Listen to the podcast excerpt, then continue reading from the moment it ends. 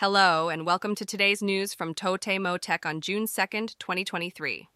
Meta announces new VR headset, the MetaQuest 3, with new chip and MSR capabilities, to be released in autumn for 74,800 yen. The older MetaQuest 2 model will also see a price drop starting June 4th. Meanwhile, Hayakawa Shobo releases new books with NFT digital versions included, hoping to tap into the second hand ebook market.